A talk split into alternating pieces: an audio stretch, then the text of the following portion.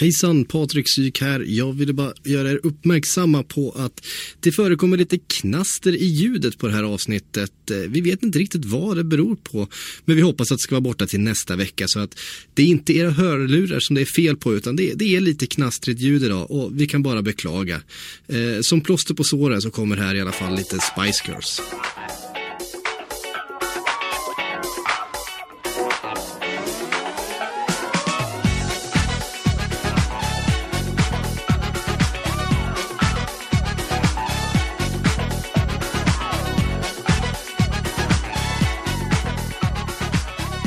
Hej och välkomna ska ni vara då till denna veckas avsnitt av Sportbladets Premier League-podd. Mitt namn är Patrik Syk och med mig i studion här idag har jag Kristoffer Karlsson och Patrik Sjögren. Hur är det med er? Det är bra, jag tycker det blev tekniskt fel där så vi tappar lite av hur vi hade spelat in. Kristoffer Karlsson hade sådana fantastiska utläggningar där så jag tror att han aldrig någonsin kommer komma upprepa igen. Så jag är lite bitter över att världen inte får med sig dem riktigt. Du brände allt krut på det som inte blev av. Ja, men vi gör ett nytt försök. Vi gör ett nytt försök. Komma upp i nya höjder. Vi lever med det. Vi ska förstås prata en hel del om helgen som kommer. Massa supermatcher, men vi dröjer oss kvar lite grann vid det som hände igår kväll och i viss mån det som hände i tisdags, nämligen Champions League. Gruppspelet fick sin upplösning och Arsenal vidare till slut tillsammans med de övriga tre engelska lagen. Och serieledarna Arsenal får nu ett ganska tuff lottning här på måndag. Precis som även Manchester City då, som ju räknade fel och ju hade chansen att slippa de där riktigt tunga, framförallt de spanska lagen.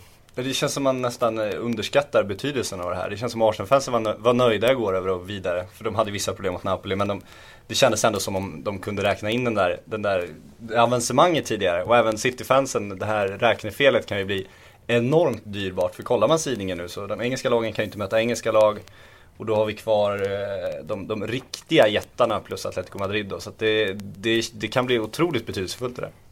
Ja, det var ganska slående hur Dortmund med 5 minuter kvar av matchen mot Marseille var ute ur turneringen och sen när båda matcherna blåses av då har Dortmund vunnit gruppen och Arsenal går mot en eventuell mardrömslottning på måndag. Mm. Hur tycker du att de engelska lagen har skött sig i förhållande till hur de har skött sig i ligan?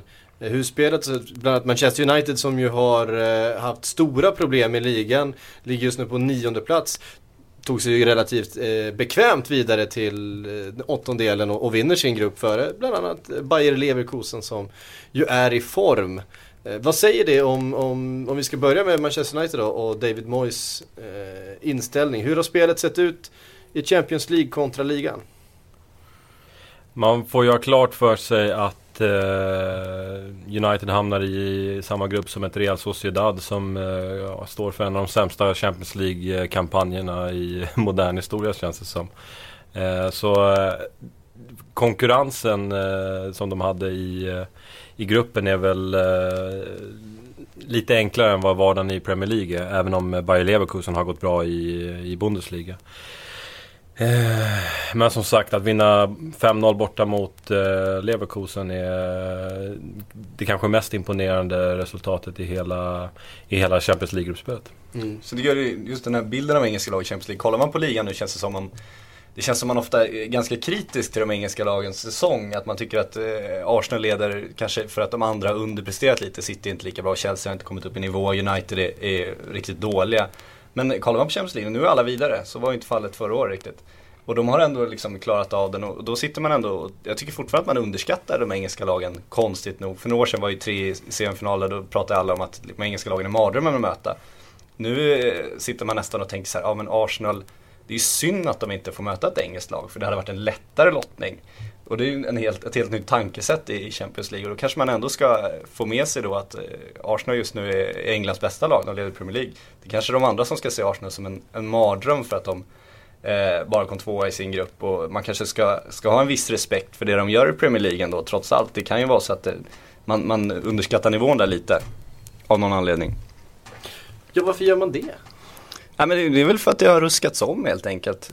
De storlagen som man förväntade sig skulle liksom nästan överprestera. Men de skulle ju dominera nu. Manchester City, Chelsea med Mourinho igen, United skulle ju fortsätta. Har inte gjort det, och då kanske man tänker att, då tänker man ju på automatik att ja, men nu har de blivit sämre, men tänk om, jag säger inte att det är så, men tänk om det är så att Arsenal har blivit bättre, att Liverpool har blivit bättre, att det är en väldigt hög nivå fortfarande, man får ändå ta med sig det, trots att jag, just Uniteds fall kan jag ju säga att de har ju blivit sämre, det syns ju på spelet, så att där är väl ingen snack om det. Vi lämnar Champions League där, känns det bra? Känns det tryggt? Ja, jag tycker vi ska flagga för Atletico Madrid som ju faktiskt är en möjlig motståndare för Arsenal i åttondelsfinalerna. Så är det. Och det är som något som någonstans skulle vi kanske se som vinstlotten i lottningen som är nu på måndag. Man har alltså Bayern München, Real Madrid, Barcelona, PSG och då Atletico Madrid som man kan dras mot. Ja.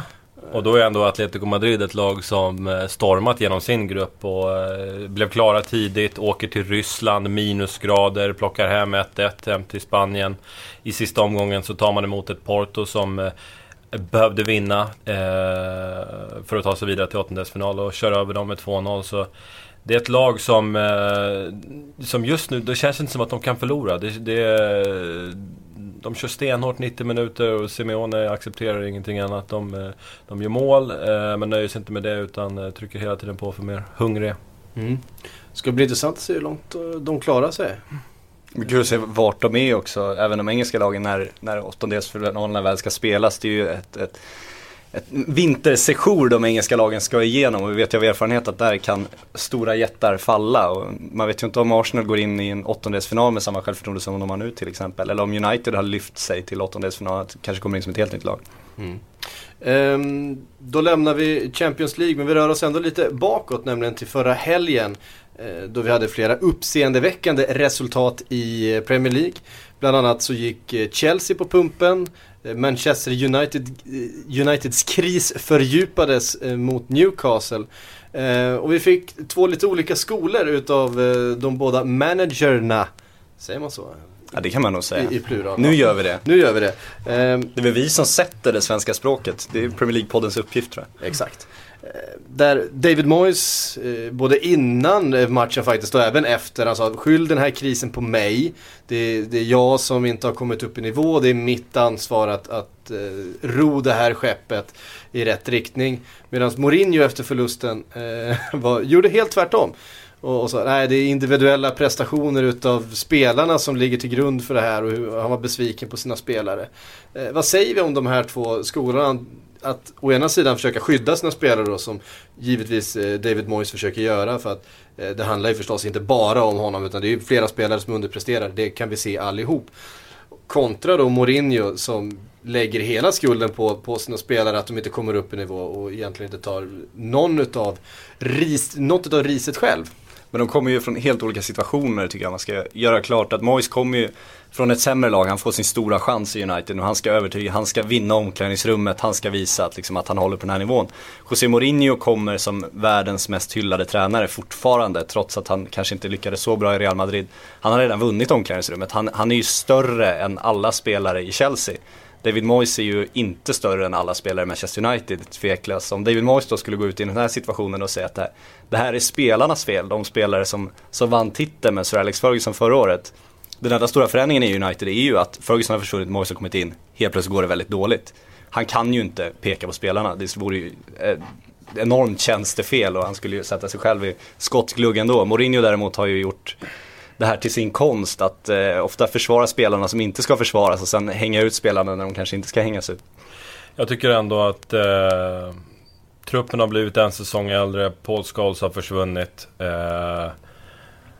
så till viss del så är det inte här samma lag som vann ligan med 11 poäng förra säsongen. Och min grundåsikt är att en manager ska vara den största personlighet i klubben.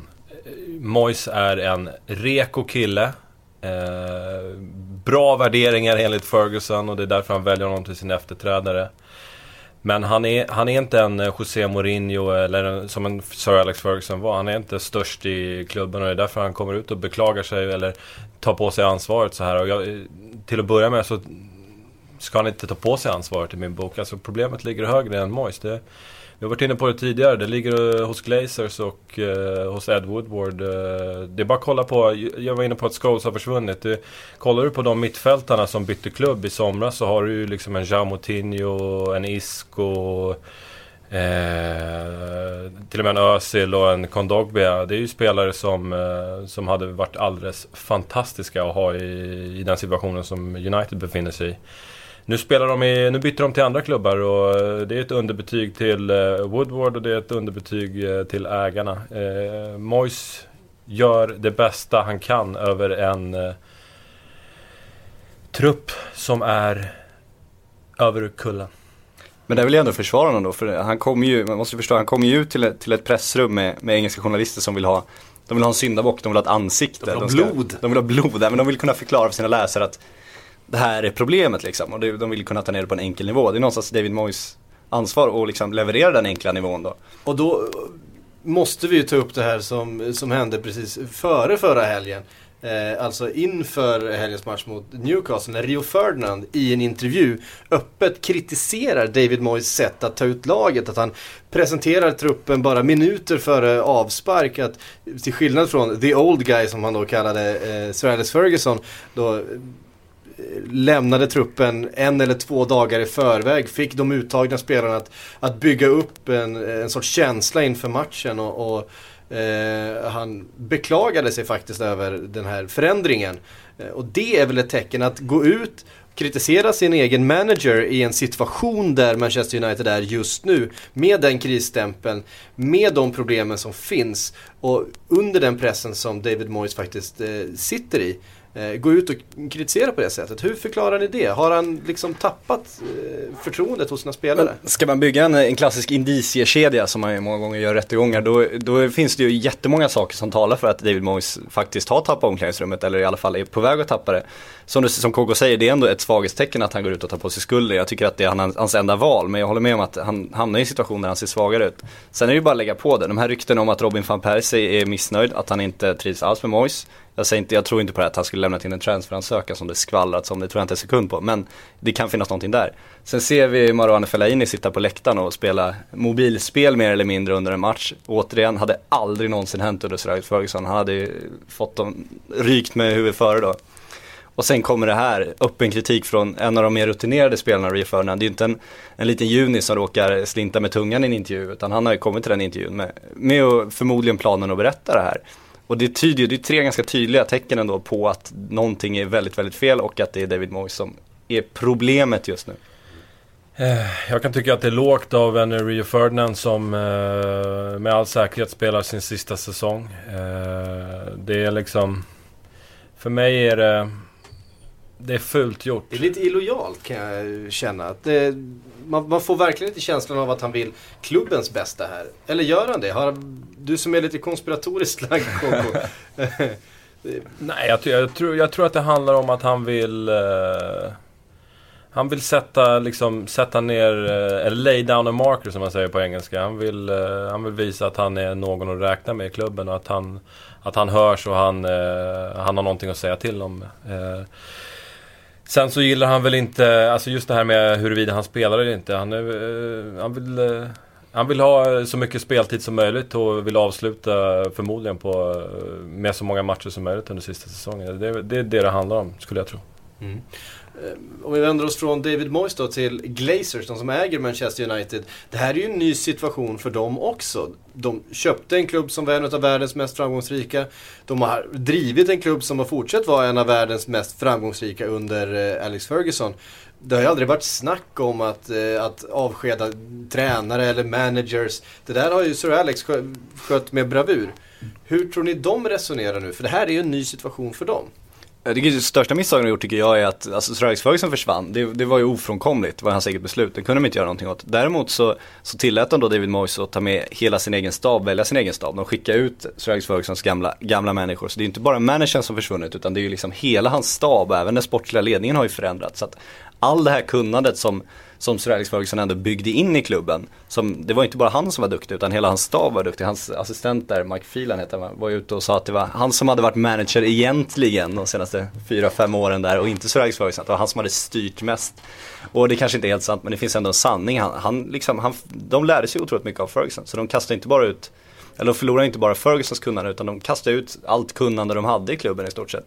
Och då blir det ju liksom, vad är kvar då? Jo, det är ett klubbmärke och två ägare som inte kan någonting om fotboll. Du måste ju bygga in det kunnandet. Det är misstaget de har gjort, tycker jag. Jag kan sträcka mig till att Moyes har gjort två fel. Det ena var att göra sig av med staben, och det andra var den mittfältare han väljer att plocka in i Marouane Fellaini. Även om jag tycker att jag tror ändå att det kan finnas en framtid för Fellaini på Uniteds mittfält. Om han bara kan få spela bredvid en kreativ mittfältare som en Fabregas, eller till och med i viss utsträckning Carrick när han kommer tillbaka från skada, så tycker jag ändå se att det skulle kunna fungera. Men är det Moyes fel att det blev Fellaini? Hade han något val liksom? Ja, eller... Jag menar, de var ju inte nära Özil. Det var ju inte, de var inte ens aktuella. De gick efter Fabregas. Så det kunde man ju, efter att Thiago försvunnit, så sa ju vi det med en gång då när vi hade vår kära Silly-podd att Fabregas kommer ju aldrig lämna Barcelona. Barcelona släpper ju inte honom också nu. Det finns ju inte en suck. Trots det så körde United på det. Kan man inte kritisera Alex Ferguson lite där också, att han inte hade gjort tillräckligt mycket av the groundwork, om man säger preparationsarbetet inför transferfönstret för David Moyes? För någonstans en transfer, utom i liksom extremfall, de gör det ju inte på en vecka eller två, utan det är någon som du har scoutat under väldigt lång tid. Det är kontakter som har tagits med klubben under flera månader, och med agenter och så vidare.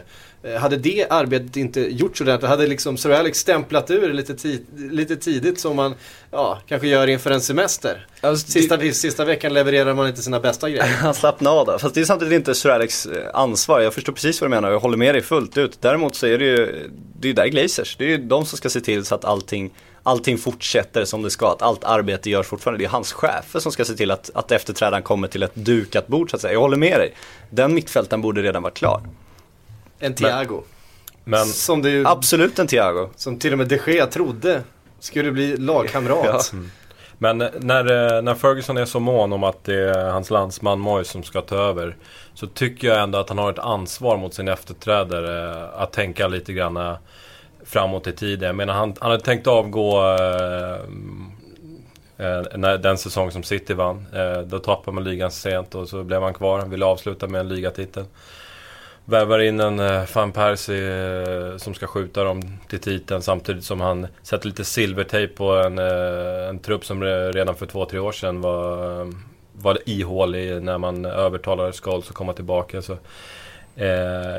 jag kan i viss utsträckning tycker jag att han har svärtat ner sitt arv lite grann i United, som det har blivit nu. Mm. Om vi får spekulera då, hur tror ni Glazers kommer att agera?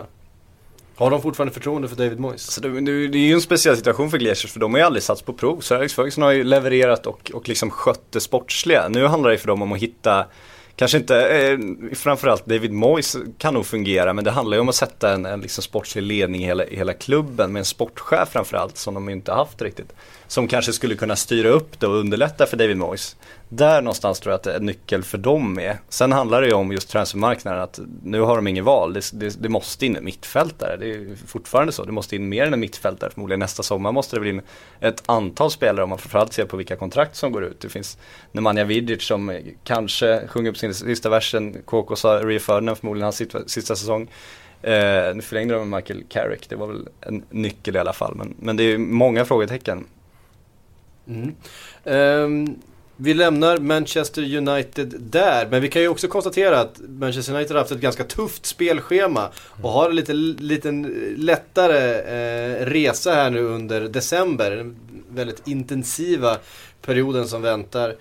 Någon som inte har riktigt samma lätta resa är Arsenal, som efter ett tufft bortamöte mot Napoli igår har den tidiga lördagsmatchen borta mot Manchester City, som är ruskigt hemmastarka och som dessutom faktiskt har fått en dags mer vila. Kan det fälla avgörandet, KK? Jag tror att avgörandet fälls redan i egenskap av att sitta hemmaplan. De är omutbara just på hemmaplan. Och där gynnas de av den här arrogansen som de har i sitt spel. Tron på vad de gör och kraften av David Silva som har varit helt fantastisk i år. Så det är stor favorit för mig City i det mötet. Mm. Sett på Arsenal då, det har ju gått, allting har nästan gått deras väg den här hösten. Så även resultatet igår, även om det blev en andra plats i gruppen där. Hur ska de göra för att tackla det här City på bortaplan? Jag tycker ändå det som imponerar med Arsenal, känns som att de har börjat bygga in en trygghet i laget nu. Att det finns, de litar på varandra, det kommer lösa sig. Det har man inte sett tidigare år tycker jag. Men det de måste göra nu är att inse att de, trots att de leder ligan, så är de inte laget som kan åka till Manchester och spela ut City med sitt fina rull. Jag tycker de ska spela lite rakare och vara lite mer cyniska i den matchen. Det måste de nästan vara. Mm. Vi såg ju också att Wenger hade lite lördagsmatch i åtanke när han tog ut laget i Neapel. Bland annat Aaron Ramsey på bänken från start. Hur viktig är han i det här Arsenal-bygget? Han har ju dykt upp lite grann som en joker som verkligen har etablerat sig som en klassspelare. Kan han fortsätta hålla den här formen? Har han liksom kommit upp i sin normala nivå? Vad tror du, KK? Det tror jag definitivt. Jag vet att vi hade någon slags Nobelprisutdelning i papperstidningen häromdagen och vår kollega Oskar Månsson satt och pillade med den, och då var det en kategori han satt och kämpade med, och medicinpriset. Och då ville jag ge det till Wenger som återupplivat Ramsey efter hemska benbrottet och gjort honom till Premier Leagues bästa spelare så här långt den här säsongen. Så jätteviktigt. Mm. Otroligt. Och det ska sägas med Arsenal också att det finns en ytterligare en förändring den här säsongen mot hur det brukar se ut. Och det är faktiskt avsaknaden av allvarliga långtidsskador. De har ju nästan alltid haft en halv trupp på sjukbänken. Något som de inte har drabbats alls på samma sätt av den här säsongen. Ja, nu har de en otrolig bredd, inte minst på mittfältet måste man säga, som man inte har sett tidigare. Sen anfallsbredden kan vi diskutera, där min favoritspelare sitter på bänken där.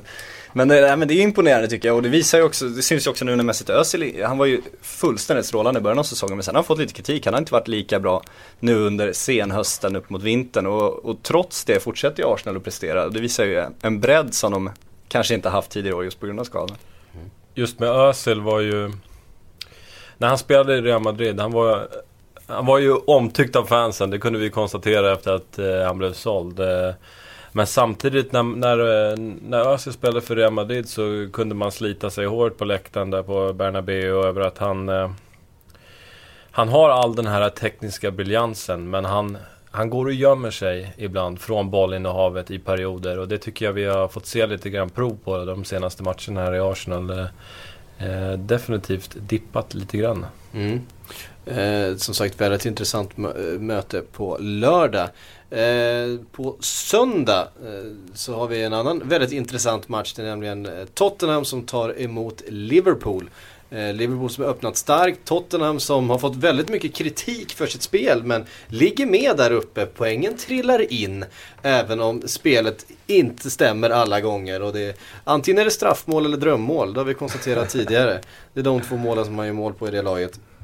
Det är ju samma sak som tidigare år, då var det Gareth Bale-mål istället bara, så att det är lite samma visa. Precis, Liverpool som nu, till skillnad från Arsenal som vi konstaterar, dras med några riktigt tunga skador.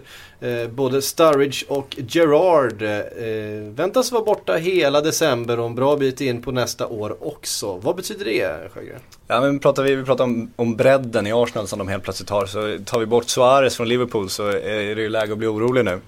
För att de har inte Sturridge kvar, han som tog det ansvaret när Suárez var avstängd. Och Gerrard vet vi vilket han är. Så att just bredden är väl där man ändå anar att det kanske kommer bli tuff för Liverpool nu i en period när bredden krävs. Det är ofta det man talar om när det är julmatcher i Premier League. Det blir... och som har egentligen ett identiskt spelschema med Arsenal. De ska möta de stora, både Chelsea och City, och nu Tottenham då, alltid borta matcher. Och utan de här 7 dagars vila emellan hela tiden. Så att det är nu de testas. Det är nu vi kommer få se vilka som är topplagen i Premier League i år. Och det är nu man kanske kan ana att de här lagen som inte har imponerat så mycket, City och Chelsea, att det är nu det kanske de börjar varva igång. Och de här lite poplagen, nu hårt att kalla Liverpool och Arsenal för ett poplag, men jag menar de har gjort lite av en popsäsong. De har ju överraskat många och nästan överpresterat många gånger. Det är nu vi verkligen får se om de är så bra. Mm. Hur var det du ville formera Liverpools 11 när Sturridge och Gerrard är borta?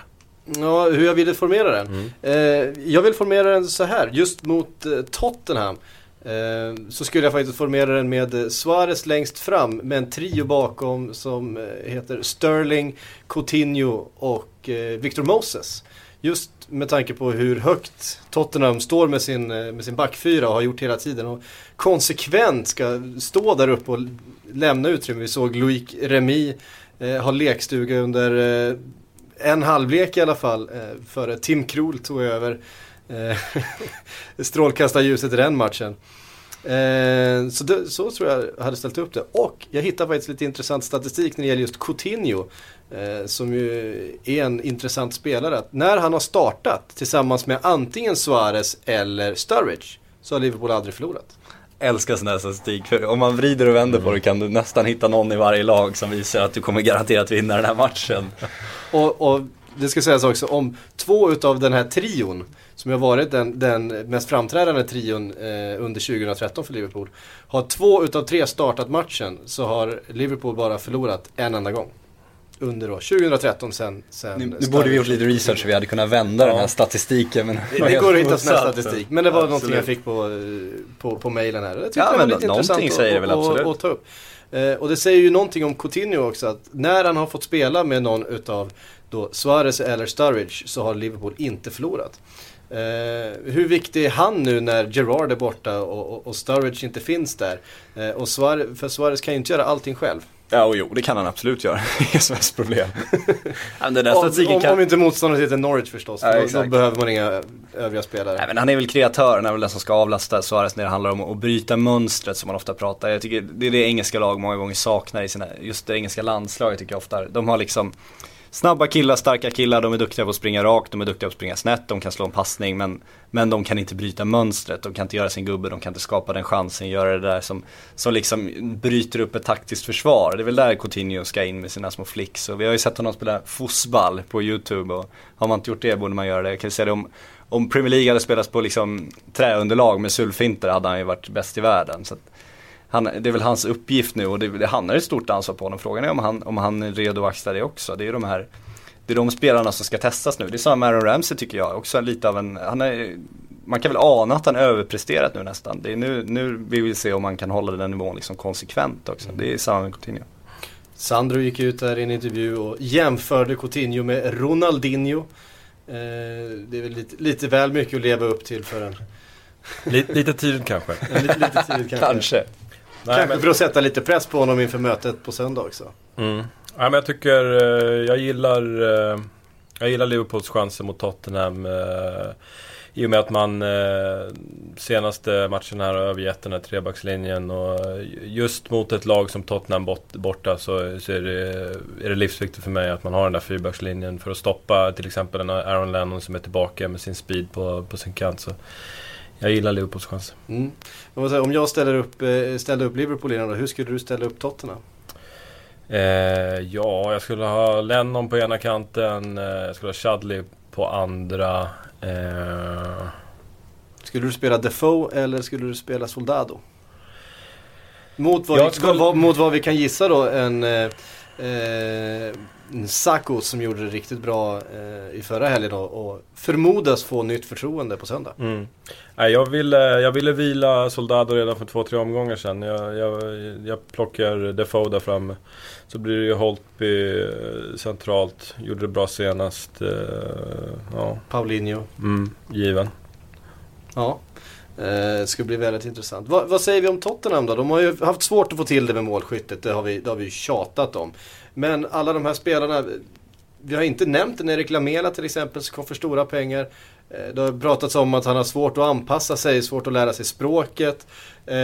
När han twittrade ut en bild där han var på middag ihop med några av de övriga spelarna, då jublade Tottenham-fansen förtjust och sa att krisen är över, han har hittat kompisar. Är det så enkelt? Är det bara en akklimatiseringsprocess han går igenom? För där finns ju ett rejält råämne. Det finns väl en klassiker när man värvar en spelare att första halvåret ska man nästan blunda, om man säger så. Real med Gareth Bale skulle när han börjar komma igång, men det finns många lag som gjort det många gånger. Wilfred Zaha har inte direkt fått chansen i United, men man ska ju ofta vänta till efter en halv säsong minst innan man börjar liksom döma dem, för då klubbarna brukar på allvar börja matcha in dem, för det finns en inspelningstid. Det är en ny liga, det är ett nytt klimat, det är framförallt ett nytt spelsätt och ett helt nytt lag, nya lagkamrater. Det är inte så jäkla lätt för alla spelare att bara kliva rakt igenom och överprestera, vilket man också ser med Bale, som ju är en av världens bästa spelare, ändå kanske inte går in och liksom övertygar direkt. Man har ju sett små saker med Lamela som ändå ger visst hopp. Och Tottenham behöver ju få igång honom. Ja, Patrik är inne på just det här med akklimatiseringen. Och faktum är ju att samtliga Tottenhams värvningar i somras kom ju från olika länder. Och inte var det England i alla fall. Det var ju lite rumänskt, lite argentinskt, danskt. Så det är klart...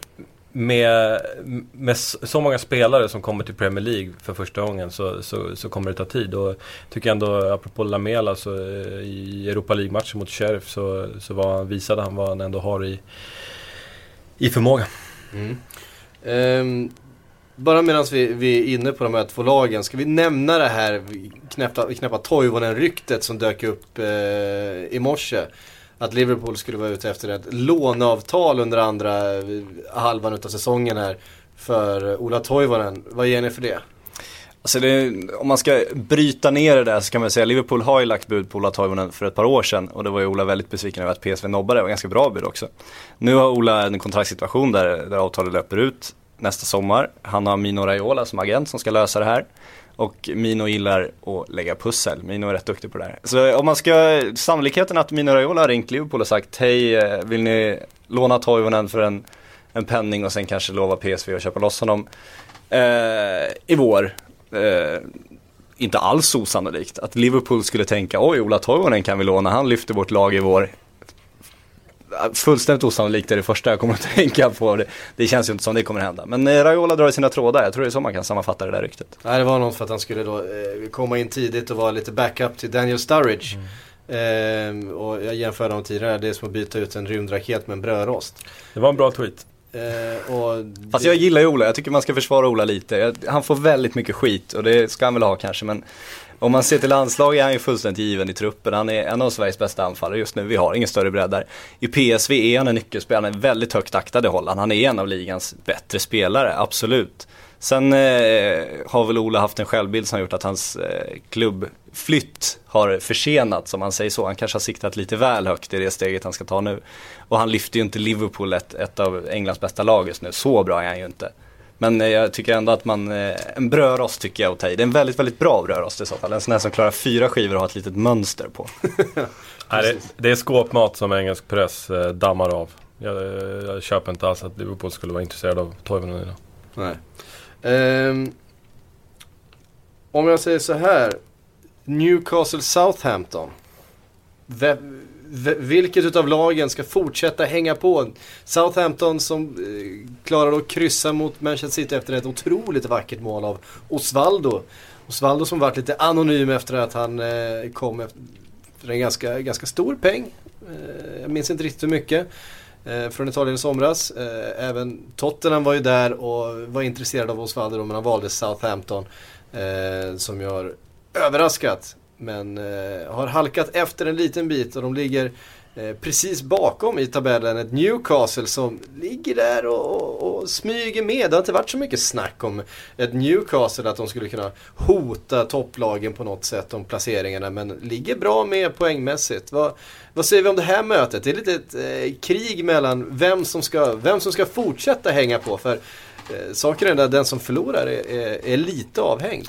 Jag tror att de ligger nog på rätt hyfsade positioner där de kommer hamna nu. Det är ju två lag, om man kollar bredden i trupperna som vi varit inne på, det finns inte det. Newcastle har inte de alternativen till Loïc Rémy till exempel för att utmana på allvar. Jag tror att de kommer väl ligga där mellan 7:e-10:e plats där när säsongen är slut, där de ligger nu också. Och avståndet uppåt kommer öka, avståndet neråt kommer förmodligen också öka. Så jag tror att de är två bekväma mittenlag, tror jag vi kan hitta dem bland.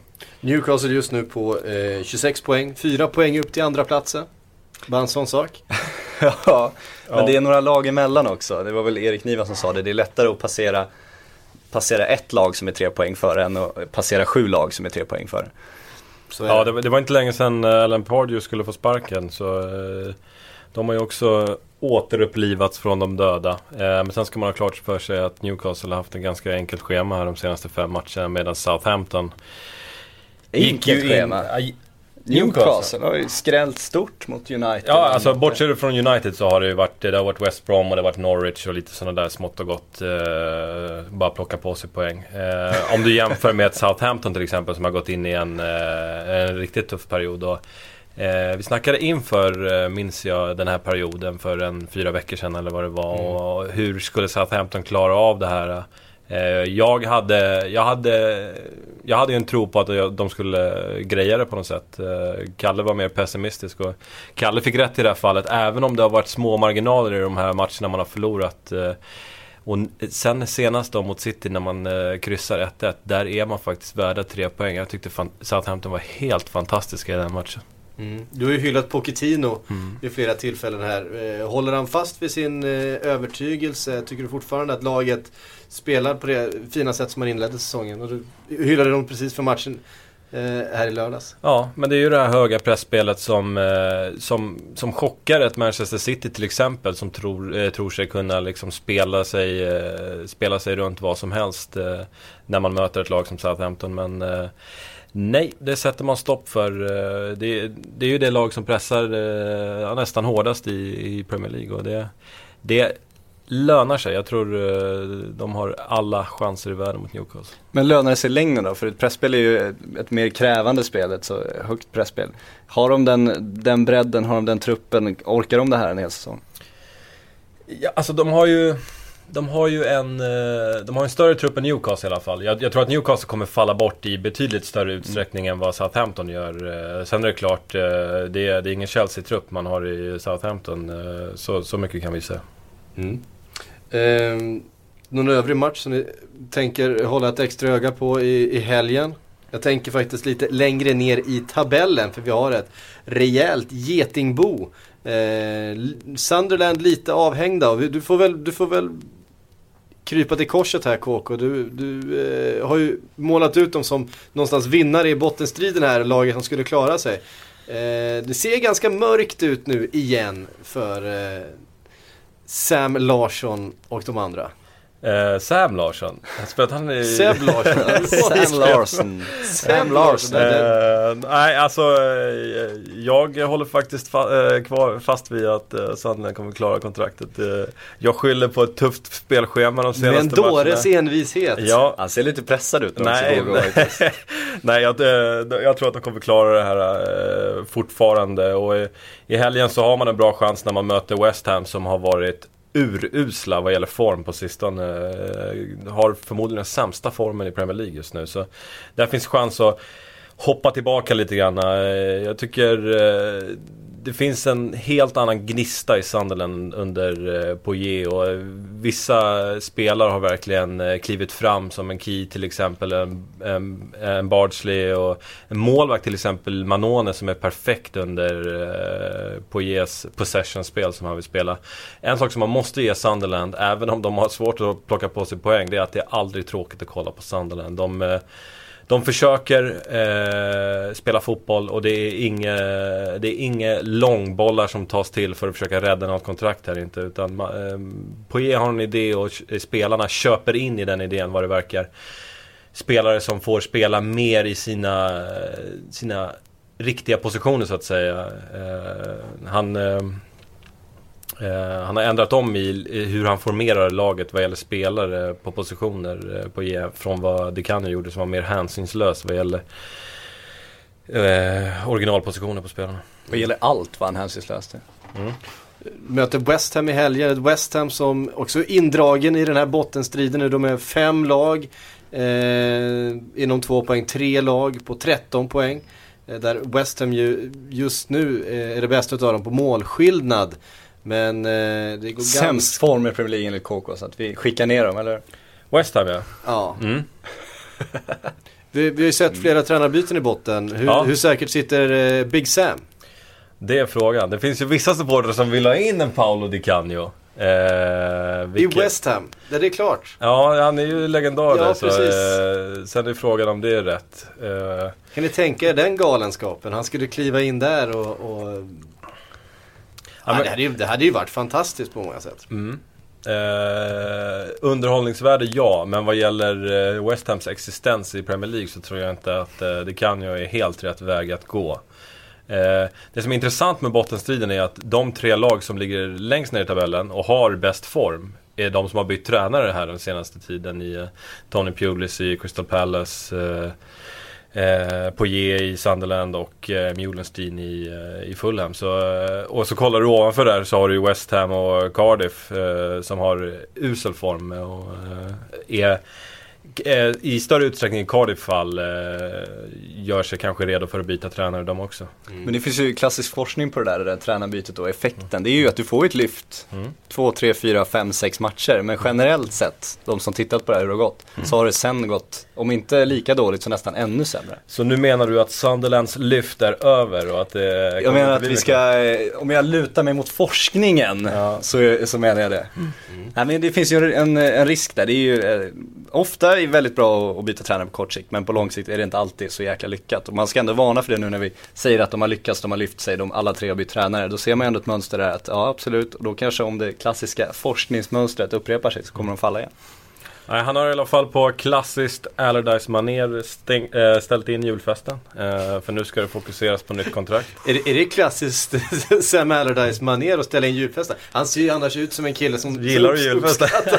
En bra julfest. Nej, men det är konservativt. När man är i trubbel så ska det inte festas, så är det. För just nu så visar de verkligen nedflyttningsform. Han envisas med sitt 4-6-0, kritiserar de anfallare han inte har. Andy Carroll är skadad, även om han är på väg tillbaka nu. Kanske kan bli så att han stressar tillbaka Carroll in i den där uppställningen, för man kan inte göra mål i dagsläget. Från läktaren. Nej. Från sjukbänken. Och så blev Kevin Nolan utvisad här senast, vilket inte behöver vara dåligt faktiskt. Jag tycker han har varit en av de sämre spelarna i West Ham. Alltså. Men ändå någon sorts kulturbärare i West Ham. Han är ju ingen klubbikon kanske på det sättet, men han är lagkapten. Han står ju för det här spelet som Allardyce vill spela. Det renläriga engelska, ska vi kalla det. Men det brukar vara så klass också, sådana här riktiga kulturbärare. Jag tror största fördelen med dem är att de vet liksom, de har gått ut på den här arenan x antal gånger. De vet, det rinner av dem lättare då att läget är som det är. Paniken kommer inte åt dem på samma sätt för att de gör sitt jobb liksom. De är så vana, de har det i ryggmärgen. De går ut genom den entrén, de gör en Anders Svensson, sparkar på den papperskorgen, slår i den dörrkarmen 2 gånger och sen kliver de ut på arenan och gör som vanligt. Så jag tror inte att de tänker lika mycket på läget. Därför är det viktigt att ha sådana spelare som liksom inte speglar situationen utan speglar hur det brukar vara. Sparkar på en papperskorg eller sätter några dobbar i bakhaserna på en Jordan Henderson. Mm. Eller gör en Roy Keane och bara skriker see you out there till Patrick Vieira. Som man ska göra. Men apropå att sparka Allardyce så gjorde ju faktiskt Blackburn det i ungefär liknande läge för ett par säsonger sedan. Och då hade man ingen plan och det gick ju sådär för Blackburn får man konstatera med det beslutet. Så jag har lite mer tro i Allardyce faktiskt. Behåll Big Sam, ta in julfesten igen för helvete. Lite glädje. Om vi ska skicka en rekommendation då till West Ham styrelse är att om ni ska sparka Sam Allardyce, ha en plan. Ha en plan, behåll julfesten, boka lokalen. Och så har ju i och för sig West Ham lite klokare ägare än vad Blackburn har i Venkis så att säga. Ja, precis. Klart är att man behöver värva en anfallare i januari och det tror jag man kommer göra också. Det kommer spenderas en del pengar på en klassanfallare där. Du kollar på en Maiga som har varit helt värdelös. Sen har du också Winston Reid saknas i backlinjen och det lider de hårt av. Mm. Det har ju pratats om Jermaine Defoe till exempel. Nu är det tveksamt om Tottenham är så sugna på att släppa honom. Och det har ju pratats om att han är på väg till MLS också. Mm. Så det blir intressant att se vad som händer. Vi lämnar bottenstriden där. Vi lämnar faktiskt nästa omgång där. Och sen så går vi vidare på läsarfrågor. Eller lyssnarfrågor. Jag säger alltid läsarfrågor. Vi är ju en tidning. Ja. Det är därför jag får skylla på det. Men vi går över på lyssnarfrågor. Och vi börjar med Samuel Karlssons När öppnar ni Silly Season-bloggen? Jag tycker den är relevant. För nu är det faktiskt rent relevant fråga. Nu är det inte så långt kvar. Ska vi droppa datumet eller? Vågar vi göra det? Med risk för att få våra chefer efter oss. Vi kan ju, om alla håller käften om det så. Men vi exklusivt för Premier League-podden kan vi väl droppa datumet. Ja, men det gör vi. Ja. På tisdag. Ja, på tisdag. Tisdagen den? Det blir väl den 17 tror jag. För jag tror vi har ett julbord inbokat den 18, det är därför jag råkar ta vilka datum det är. Så jag tror att det är den 17. På tal om julbordet. Julfesten ska ske. Det hör till för fan. Ja, absolut. Premier League man är så ska vi gå ut, slå sönder ett ställe, hamna i tidningarna och sen få en riktigt bra bakfylla. Mm. När vi på en presskonferens ska KK då förklara för tidningarna hur det kunde gå så snett. Mm. Det blir kanon blir det. Tradition. Ja. Och med Silly Season-bloggen så kommer ju också Silly Season-podden tillbaks. Det blir några intensiva veckor här med dubbelpass på poddar. Vi ska göra vad vi kan. Låter vi lite hesa, låter vi lite slitna så är det att vi dubbeljobbar med en Premier League-podd och en Silly Season-podd. Men och vad gör vi inte har en julfest innanför västen också. Det tror jag kan bidra till de rösterna. Mm. Precis, vi kommer ta ett kort juluppehåll men januari då kör vi stenhårt. Det blir grymt. Så är det. Vi går vidare på nästa fråga och det är Anders Söderlund som undrar vad saknas i dagens Everton för att göra dem till ett absolut topplag? Till att börja med så saknas det kontrakterade spelare. Jag menar du kollar på en Lukaku, en Deulofeu som är... Gareth Barry inte att förglömma. Gareth Barry har också varit en sensation på mittfältet. Och det är liksom det är spelare som försvinner förmodligen efter en säsong och då ska man ha lika mycket tur eller skicklighet när man ska fylla på. Det är lite grann vad som oroar mig. Sen var jag inne på det i Sportbladet show igår också att just Martinez i Everton, han har en ganska tacksam situation när han är väldigt slipad offensivt, kommer in i ett lag där David Moyes har lagt en grundmur defensivt i 11 års tid, kliver rakt in där, kan krydda lite grann med sina offensiva idéer och laget ser väldigt komplett ut, väldigt balanserat. Risken för Everton är att med tid så kommer det krackelera lite grann i den här defensiva muren. Vi såg lite grann det fenomenet när Wenger kom in i ett Arsenal som också var grundmurat defensivt som han kunde krydda och det såg väldigt, väldigt bra ut. Sen så var det ju några titellösa säsonger därefter så. Mm. Jag hade en diskussion på Twitter om det här lånen, det var vissa som tyckte att det inte är långsiktigt att låna in så bärande spelare, men jag tycker de har gjort ett genidrag där, för de hade ju aldrig kunnat värva en Lukaku, de hade aldrig fått in den Deulofeu och inte en Berg heller så att, och det gör ju att de har lyft i tabellen och förhoppningsvis då kan etablera sig som ett namn man ändå liksom tänker som ett topplag, vilket ju underlättar när de då nästa säsong ska försöka kanske sätta mer permanenta spelare på de positionerna. Och det gör också att killar som Ross Barkley då kanske inte har lika bråttom bort när de ändå får vara med och fightas där uppe. Så jag tycker de har gjort det fantastiskt smart som ändå har liksom släppt prestigen och insett att ja, men vi är en klubb som kanske behöver låna in sådana här toppspelare. Mm. Mm. Delofeu är också perfekt på lån i det sättet att han är anledningen till att Barcelona släppte honom är för att han har lite problem med attityden. Han är inte särskilt särskilt ödmjuk eller Barcelona-kompatibel, och just den här kaxigheten när man kommer på lån till ett Premier League-lag är faktiskt, har varit välbehövligt för honom och slagit väldigt bra ut. Ja. Ett frågetecken var ju vad som skulle hända när Leighton Baines gick sönder, men där har ju Brian Oviedo kommit in och varit alldeles lysande senaste matchen. Ja, det är också en, vi får väl se om det är en inspiration han spelar på just nu, eller om han faktiskt, för som vi var inne på här i podden också, han var ju faktiskt bänkad i FC Köpenhamn för bara ett par säsonger sedan. Kommer in och avgjort 2 matcher. I alla fall den senaste sköt han ju segermålet. Vi stannar kvar vid lite sillisnack. Det är sådana tider, det är ofrånkomligt. Underbart det var det, inte ofrånkomligt. Nej precis, och nu har vi ju silligeneral Patrik Sjögren i studion. Och den här tror jag passar dig. David Lund undrar, vad är nycklarna till Newcastles storform? Vad behöver man värva in i januari för att utvecklas mer? Framförallt behöver man, tycker jag, en bredd, inte minst i anfallet. Man har Loïc Rémy som var en fantastisk värvning som de fick lite turligt där. Loic valde ju lite pengar i ett bottenlag som kanske inte skulle vara ett bottenlag egentligen och hamnade utanför Premier League och hamnade lite i kris. Så det var ju en jäkligt bra värvning. Det är de man försöker hugga. De har gjort samma med Demba Ba som ju också var en fantastisk spelare som ingen annan vågar ta i riktigt. Så de får ju gå på den här andrahandssorteringen skadat gods som man brukar säga och försöka träffa rätt där, för de har inte den attraktionskraften för att värva riktigt stora spelare. De kan eventuellt ha pengar för det, men en riktigt, riktigt bra spelare eller en riktigt lovande talang går inte till ett Newcastle med den ägaren, med den sportsliga ledningen, med det kaoset som den klubben fortfarande står för. Så de måste ju hitta de här som kanske är lite desperata. Och då har de gjort bra, det måste man ge dem. Och de har ju någonting på gång. Sen handlar det om, såklart, om att behålla en Kabaj till exempel. Läge för Joe Kinnear och kliva in med sina tunga kontakter ute i fotbollsvärlden. Ja, om man nu vet namnet på dem man ska försöka värva, det är högst osäkert. Eller om man kan råka skymfa dem i processen. Jag tror Joe Kinnear ska nog hålla sig så långt borta från allt som har med fotboll att göra som möjligt egentligen. Ja. Han kan lyfta lön. Det kan han göra. Han kan stänga pubbar som Alan Shearer har döpt, och han kan ta betalt för intervjuer av lokalpressen. Det är ungefär det han är bra på. Och han kan värva spelare han redan har i klubben.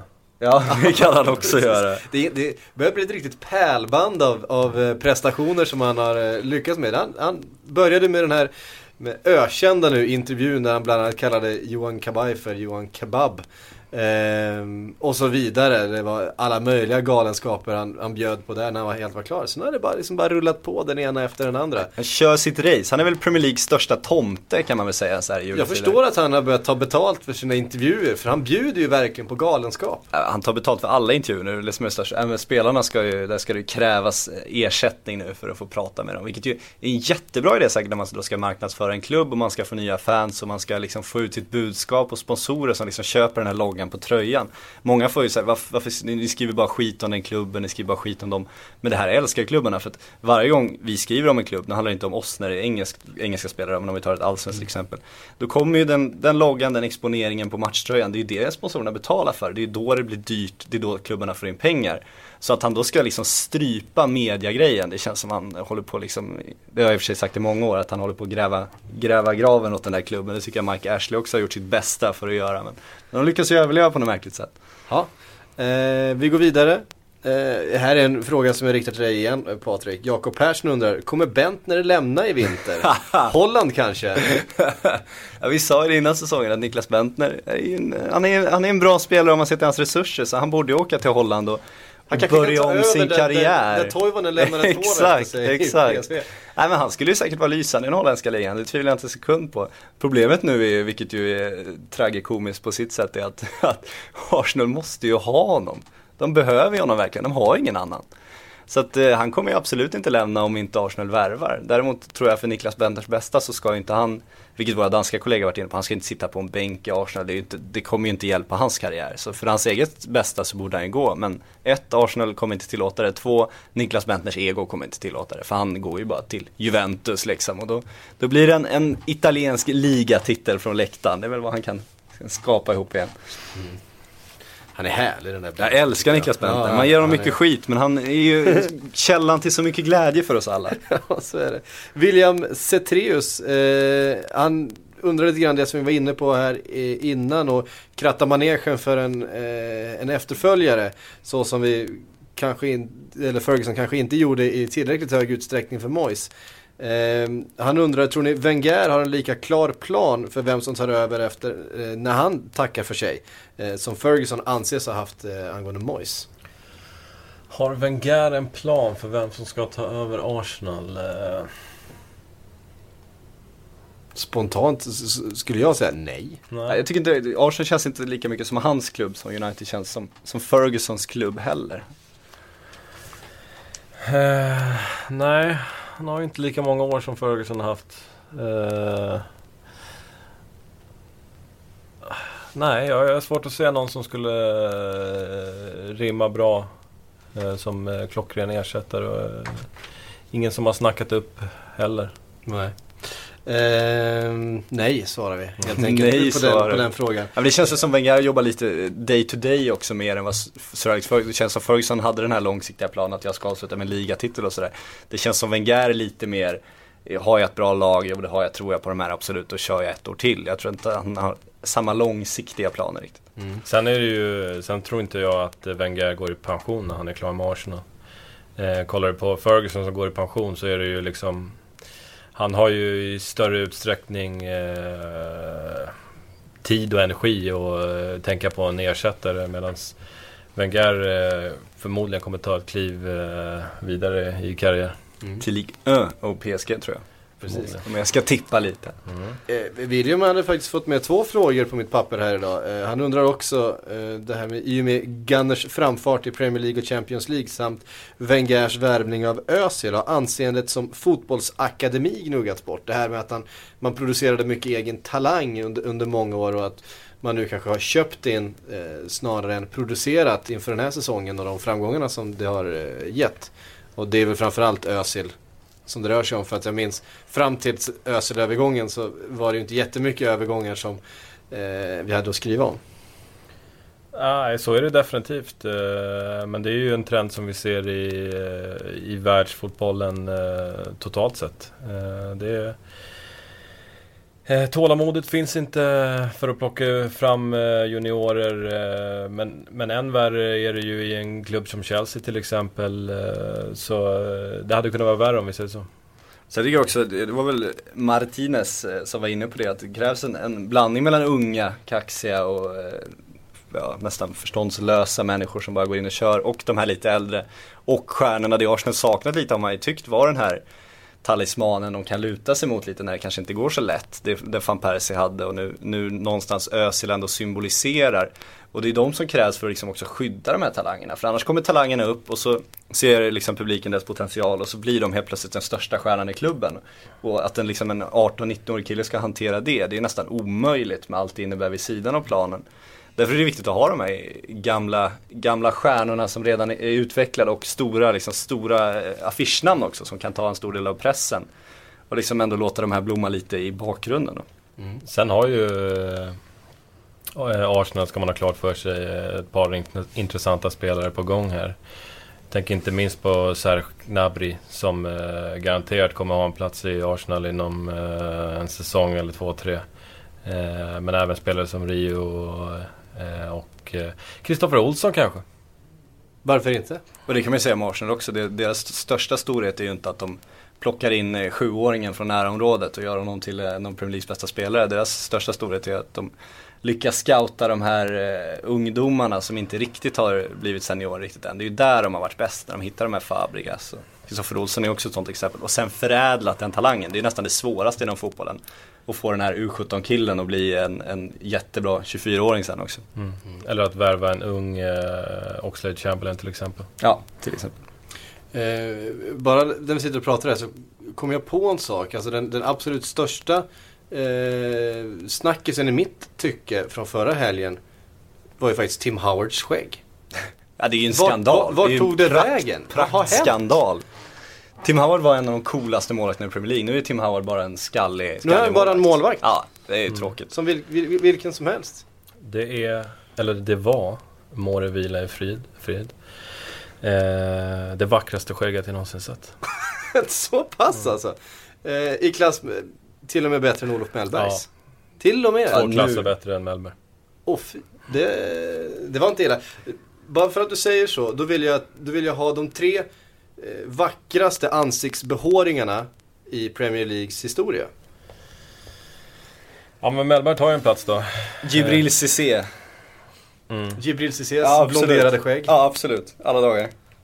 Så hade vi en gammal Liverpool-favorit också. Abel Xavier. Han jobbade det var ju mest mycket, det var mycket frisyrer. Men han gjorde ett skägg en gång till, som skarp kontrast till hans frisyr, som jag tyckte var imponerande, måste jag säga. Ian Rushs mustasch måste väl nämnas i sammanhanget. Ian Rushs mustasch kan vara med där. När David Seaman. Det var dit du ville komma. Ja, nej, det var den första som dök upp i mitt huvud. Ja. Leighton Baines polisonger. Ja, fantastiskt. Ja, det är något väldigt, väldigt vackert när en kille kommer in i ett rum och du ser direkt, jaha, han är engelsman. Det tycker jag är väldigt, väldigt fint. Ja, han ser faktiskt ut som man har bara plockat honom. En riktig mop-top från liksom 70-talets nordvästra engelska lag, alltså från Liverpool eller Everton eller Manchester United för 40 år sedan. Så såg de ut ungefär ganska exakt sådär. Ralf Edström-klubbor på sidorna och hår som hängde lite överallt. Ja, men han skulle kunna vara killen som liksom råkade vara i lokalen när de skulle ha sin julfest för några år sedan och sen bara hängde på gänget och råkade bli fotbollsspelare. Liksom. Han har ju den klubblooken i England också. Fantastisk. Jag skulle vilja säga att han är ju bäst just nu, det måste jag ju säga. Mm. Jag väljer att kasta in David Seamans mustasch där också. Klassiker. Ja, i kontrast till hans hästsvans så måste man hålla den högt faktiskt. Ja, precis. Vi avrundar med en sista fråga. Den kommer från Liam Aldén. Och han vill att vi ska prata om Manchester United. Det har vi gjort. Han undrar, varför går det som det går i ligan? Vilka kan lämna i januari och vilka kan komma in? Men det är lite intressant här, vilka som kan lämna. För vi pratade om ett antal spelare som har underpresterat. En trupp som du sa, KK, som har silvertejpats ihop lite de senaste säsongerna av Ferguson. Som nu inte riktigt håller ihop längre under Moyes. Och för att göra plats, det är fortfarande en ganska stor trupp. För att göra plats, vilka måste lämna? Manchester Evening News publicerade en artikel här i dagarna om 10 namn som kan ryka i januari. Och man kollar på den listan och så tänker man, ja, det här är ingen av de här spelarna skulle saknas. Så vad har vi för namn där? Vi har ju Ferdinand som går i pension. Nani, Ashley Young. Ja, båda ytterkanterna. Evra. Vad har vi mer? Cleverly faktiskt som inte riktigt lever upp till det ansvar han skulle behöva ta nu när Carrick har varit borta. Springer mest runt och är förbannad som man alltid är. Och det kan funka när man är Roy Keane liksom, men det är bara frustrerande att kolla på, tycker jag. Vad hade vi mer på den där listan? Men det slående många av de här namnen också, tycker jag, det att när man hör namnen så tänker man att de är, ja, men det är dugliga Premier League-spelare liksom. Det är bra killar att ha en trupp. Men om man sen kollar lönelistan i Premier League så är ju många av de här namnen med. Så hade United fått flytta på Nani, Ashley Young, Rio Ferdinand, bara det löneutrymmet det hade liksom skapat hade ju kunnat ge ganska stora möjligheter att ändå få in riktigt, riktigt bra spelare. Så det handlar ju också om att de inte presterar gentemot vad de har för ersättning, tycker jag. En person som har fått en hel del kritik är ju Valencia, som ju inte har presterat på samma sätt under Moyes som man gjorde under Ferguson.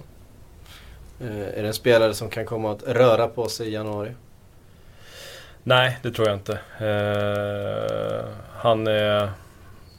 Han är inte i närheten av, håller inte alls lika låg nivå som flera av hans lagkamrater. Jag gillar att säga att han håller inte en hög nivå, utan han håller inte alls lika låg nivå, tycker jag. Men sen finns det ett problem också, om man återgår till lönerna, det är ju att någon ska ju köpa dem. Och när spelare byter klubb, när de inte är 36 år, då förväntar de sig ändå att behålla ungefär samma lön. Det var ju rykten i somras om att Monaco skulle ta in Nani bland annat. Och det är väl en sån liksom stenrik klubb som skulle kunna få loss en Nani, för att han är inte jättesugen på att gå ner i lön. Vi såg hur länge Kaká höll sig kvar i Real Madrid, bara på att ingen ville liksom ta över hans lönepost. Så att det är ju inte helt lättsålda spelare heller. Nej. Vi har pratat om Rooney. Vi pratade om Rooney hela förra sommaren. Han har också en helt okej lön. Han har ju bäst lön i hela Premier League. Och den är ju skaplig. Han gör väl inte som John Terry och shoppar i lågprisaffärer för det. Så han sätter väl sprätt på lite pengar också. Men han är också en kille som United ska behålla, såklart. Han är inte en av dem som ska skippa iväg för att skapa något löneutrymme. Utan han är ju den de ska bygga kring. Men som jag har varit inne på tidigare så tror jag att han har fått ett löfte om att han får lämna i sommar. Så jag tror inte det här kommer handla om att skeppa iväg honom. Utan han lämnar i sommar som del av ett löfte som han fick inför nästa säsong. Då är frågan vem som tar honom i sommar också. Det känns inte helt självklart att Real Madrid ska vara lika sugna fortfarande. De behöver absolut en anfallare, men det känns inte som Rooney har liksom jobbat upp sin status nu. Jag tycker han har stärkt sina aktier definitivt på den europeiska marknaden. Han har varit tillsammans med Carrick de bästa spelarna i United. De enda som har varit bra egentligen. Och förstås en spelare på så pass hög nivå att han, och då har vi ju sett hur han har anpassat sig till hur United har förändrats under åren och alltid levererat på, i stort sett alltid i alla fall, på världsnivå. Ja, han går och flyttar runt, men det är ju den prislappen som ska till. Och jag tror inte att han vill gå till ett PSG. Jag har svårt att se det. Jag tror inte han vill gå till ett Monaco. Jag tror han vill till ett Real Madrid. Och då ska Real Madrid, de ska ha en Galactico per år. Det gäller att Rooney slår konkurrensen där. Det är ju oklart hur det ser ut i sommar. Fast om du jämför en Rooney med en Van Persie, så känns Van Persie som en spelare som har tröttnat på att röra sig över några stora ytor. Han vill parkera centralt i banan i offensiven, medan Rooney är mer benägen att röra på sig. Så jag skulle inte helt utesluta en anfallstrio i PSG bestående av Zlatan, Rooney och Cavani. Det låter ju helt okej. Det låter ganska bra. Jag har svårt att se att Rooney ska ta det. Jag tror ändå Rooney ser det som ett steg neråt. Han har ju bäst betalt i Premier League. Så att jag tror inte att han går till PSG för att höja sin lön. Jag tror inte att det är det som skulle motivera honom. Om han då ska ha en sportslut. Jag tror han är helt övertygad om att han ska till Real Madrid. Det är någonstans den vägen engelska spelare numera vandrar för att byta upp sig. Sen David Beckham satte den tonen. Alltså ska vi snacka trolighet? Sen David Beckham satte den. Sen Steve McManaman satte den tonen. Så också, men inte samma superstjärna på Steve McManaman ändå. Eller Michael Owen. Ja, det gick bra. Jonathan Woodgate. Ja, det har ju inte gått så bra för någon av dem egentligen. Ja, kanske David Beckham gjorde några bra. Gjorde det, absolut. Han slog några bra passningar där nere. Alltså ska vi snacka trolighet så tror jag definitivt att Rooney helst hade stannat i England. Och personligen så rimmar väl Chelsea ganska bra då, med tanke på att Mourinho gillar honom. Mm. Jag tror Real är hans dröm. Jag tror det har varit ett tag. Jag tror att engelska spelare ser upp till David Beckham något oerhört. Jag tror det spelade in i Gareth Bales val, eftersom han numera försöker bli någon slags modeikon och klär sig som Cristiano Ronaldo och har vattenkammat sitt hår hårdare än någonsin. Så bara den lilla stilförändringen han gjort tyder ju på att han tittar mot andra. Han vill göra lite kalsongreklam nu också. Ni hör, silly season står för dörren. Det är fullständigt bubblar här på redaktionen. Jag vet att det kliar i er hemma i sofforna. Vi kommer, håll korpgluggarna öppna, så kommer vi med blogg, podd och tv vad det lider. Och med det så är vi klara för idag. Tack Kristoffer, tack Patrik. Tack. Skriv till oss på Sportbladets PLP på Twitter. Jag heter Patrik Syk och vi hörs om en vecka igen. Hej!